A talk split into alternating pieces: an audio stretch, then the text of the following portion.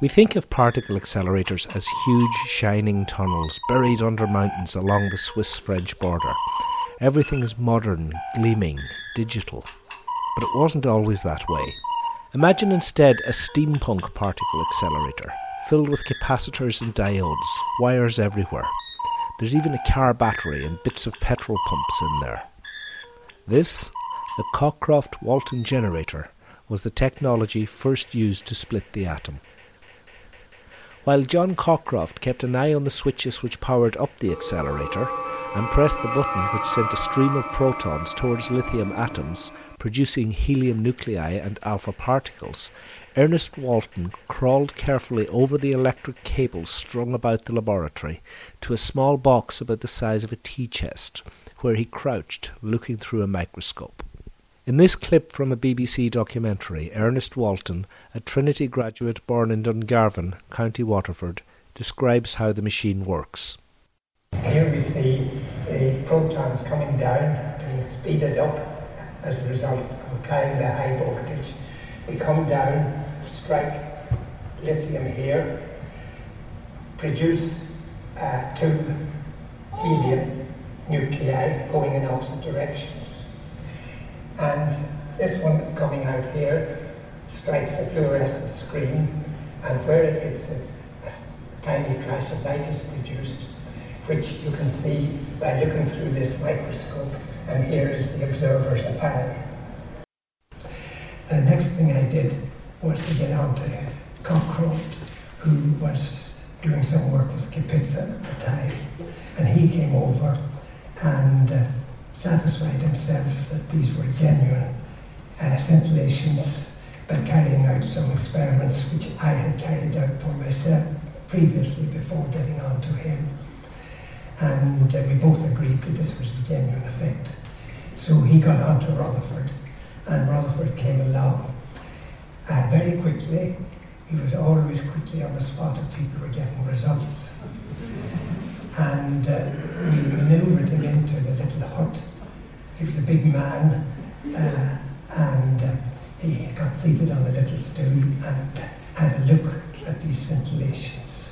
He didn't say anything at the time, and then he told us to shut down the whole apparatus. And he came out of the little hut and sat down on the laboratory stool as his custom was when he wanted to talk. So he said something like this those scintillations look mighty like alpha particle scintillations.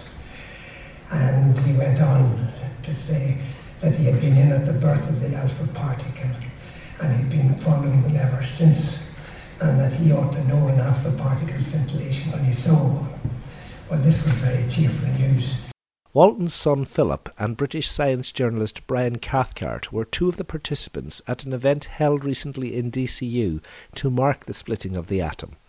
Afterwards, I spoke to Professor Cathcart. I'm here at the Helix in DCU with Brian Cathcart, the Professor of Journalism in Kingston University, author of Fly in the Cathedral, who uh, gave a talk about Ernest Walton today. Today is the 13th of April, and tomorrow, 14th of April, marks the 80th anniversary of the splitting of the atom.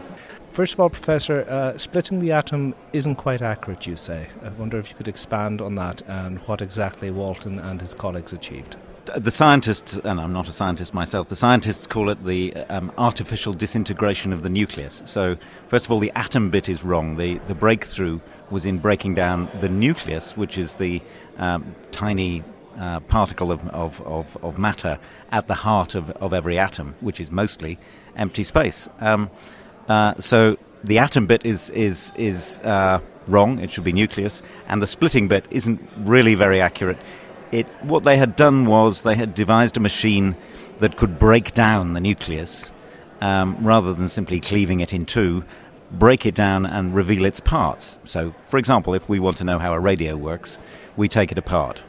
Well, scientists needed to know how the nucleus worked, and they needed to be able to take it apart. What Cockcroft and Walton did in 1932 was to create a, a machine that would, the first of many machines, uh, that would break down the atom, break down the nucleus at the heart of the atom so that they could reveal it. So splitting isn't strictly accurate, and atom isn't strictly accurate. It was a scientific shorthand, I suppose, at the time. You also said during your lecture that news of this breakthrough wasn't intended to be made public originally. Ernest Rutherford, who was in charge of the project, wanted to wait until it was published in Science Journalist.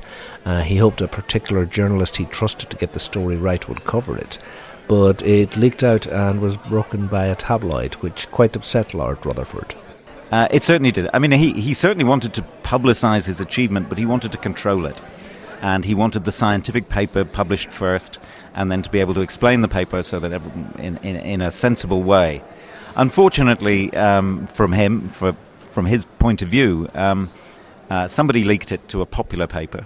A popular paper turned it into a, uh, a rather gave it a rather sensational treatment. Front page headlines: "Science's greatest discovery." It was called, um, and they got the idea that this was the key to um, unlocking the energy of the atom, and we would all, frankly, be able to sit back for eternity now because uh, science had given us limitless free energy.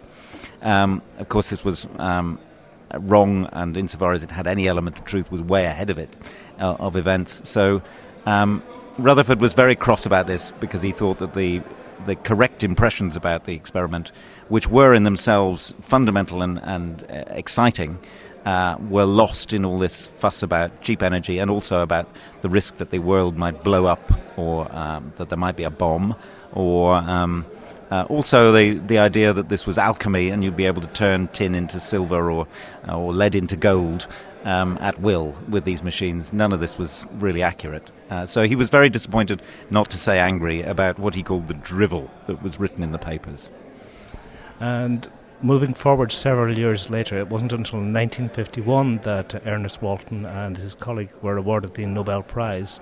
Uh, you described how the night he got the news, he was quite modest about it. He didn't even mention it to a friend who was having dinner with him. But you were also telling me that uh, you felt Walton himself was much too modest in his life, and the Irish people are much too modest about him. I think that's true. I think on his side, um, he was a, a, a, very quiet, modest um, man. He was uh, he certainly never sought the limelight or particularly enjoyed it.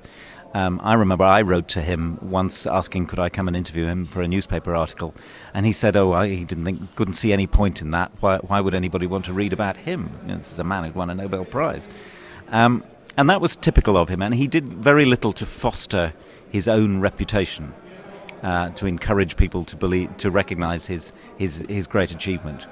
Um, I think. Um, I think it would be a good thing if if Ireland uh, could do a bit more to recognise him, partly to recognise Ireland's, as a way of recognising Ireland's strength in science.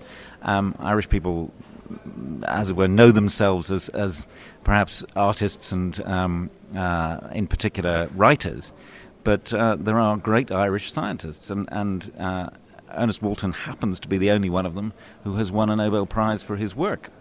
Uh, he fully, fully deserved this prize. He is as qualified a Nobel Prize winner as you know anybody else. No, he's not Albert Einstein, but on the other hand, um, he was a full, complete participant in the um, process of, of, of, this breakthrough. Um, he contributed in dozens and dozens of ways over three more than three years of work. Um, he had uh, brilliant insights of his own uh, to contribute to it, but also, I think, um, uh, contributed a great deal of scientific craft to, to producing the end result, to the building the, the, the apparatus that produced the, the, the great experiment. So, um, you know, there's, there's no question in my mind uh, that he was a, uh, a contributor to an experiment that marked what the Nobel Committee called an epoch in science. Um, and uh, as I say, I think statues and streets um, would not be out of place here. One of the things that Walton and his team did was they created what was effectively the first particle accelerator. So, in a sense, they're grandfathers of the work that we're now seeing in CERN with the search for Higgs boson and so on. That's right, isn't it? It is, uh, absolutely. I think um, um, there's a slight tendency to to link. There is a tendency to link this work, and there was back in 1932 with with bombs and with um, uh, uh, nuclear energy, nuclear reactors. But actually, the it is if it's the direct ancestor of anything, It is the um, Large Hadron Collider at, um, at CERN in, in, uh, on the Swiss uh, French border. Uh, this is where the effort uh, that, that they were working on in 1932 um, is, is now pursued. It's, it's the same science. And uh, I mean, I, I know physicists who've worked, on, worked with CERN worked in on you know the big accelerators there, and they acknowledge absolutely this direct linear descent from the Cockcroft, Cockcroft and Walton machine. Professor Cathcart, thank you very much. Pleasure. It wouldn't be a real party without a sing along, so the gathering was treated to several science and mathematics themed songs. So, to close this report, the Elements Song by Tom Lehrer, sung by Charles Delap, accompanied by Fiachra Trench.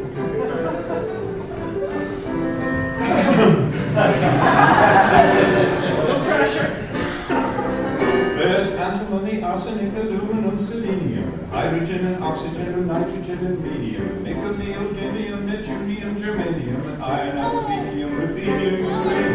europium, zirconium, lutetium, vanadium, and lanthanum, and osmium, and astatine, and radium, and gold, and pranctinium, and indium, and gallium, and iron, and thorium, and thulium, and pallium.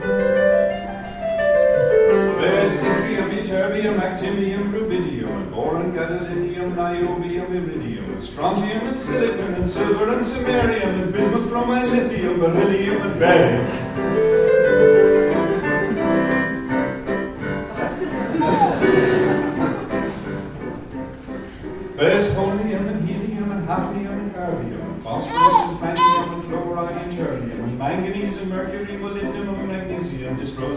Scandium, and cerium, and cesium, and lead, praseodymium, and platinum, plutonium, palladium, promethium, potassium, polonium, and tantalum, technetium, titanium, tellurium, and cadmium, calcium, chromium, and curium.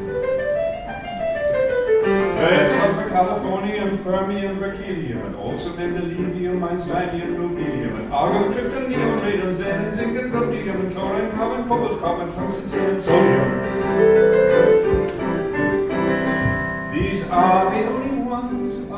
The news has come to Harvard. May be many others, but they haven't been scoured.